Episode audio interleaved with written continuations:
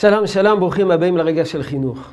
את הסדרה פתחנו בשני הביאורים של חז"ל, לפסוק דאגה בלב איש ישכנה. דעה אחת אמרה, ישכנה, יסיחנה מדעתו. דעה שנייה אמרה, יסיחנה לאחרים. אמרנו שעבור ילדים, העצה השנייה היא העצה הנכונה. להסיח את הדעת, אולי נצליח, נעסיק אותם, ניקח אותם לגן שעשועים, תהיה בזה הסחת דעת. אבל יותר חשוב, ישיחנה לאחרים.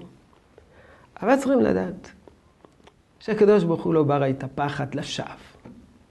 הקדוש ברוך הוא ברא בנו את התכונה הזאת של הפחד לא לשווא. הפחד נועד להגביר אצלנו את הזהירות. לבל נהיה הרפתקנים. הרפתקנים שלא נוהגים, שנוהגים בהפקרות. בזכות הפחד אנחנו קצת נרתעים, אנחנו יותר נזהרים, ולכן הפחד הוא חשוב מאוד, כי הוא מגביר את הזהירות. אבל יש פחד מוגזם. שלא רק מגביר את הזהירות, אלא משתק את האדם, מדכא את האדם, הופך את האדם לכלי שבור, לכלי רצוץ, הופך את האדם לשבר כלי מרוב פחד. במקום פעולה חיובית שמגבירה את, ה...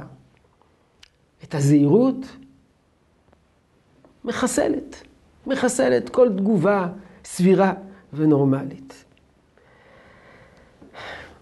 אחד מהתפקידים שלנו כהורים זה להסיר את ענני הדמיון שיוצרים פחד. עננים של דמיון.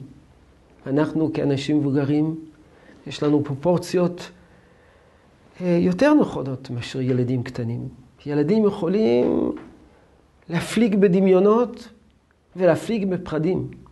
ואנחנו, שיודעים את העובדות לאשורן, אנחנו יכולים להרגיע אותם על ידי תיאור העובדות האמיתיות. עד כמה הנגיף הזה מסוכן, עד כמה הוא מאיים. עד היום במדינת ישראל, ובעזרת השם גם בעתיד, לא יהיו נפגשים בנפש. כמה אנשים מסוכנים, רוב האנשים מחלה קלה. להחזיר את זה לפרופורציות נכונות, כדי שהדמיון הפרוע לא ישבש וישגע את הילדים.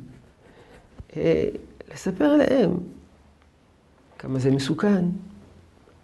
יחד עם זה, להסביר להם את החשיבות של כללי הזהירות, שנועדו להרחיק מאיתנו אפילו חשש רחוק. ולא להיכנס לפחד מופרז שרואה שחורות ללא כל סיבה.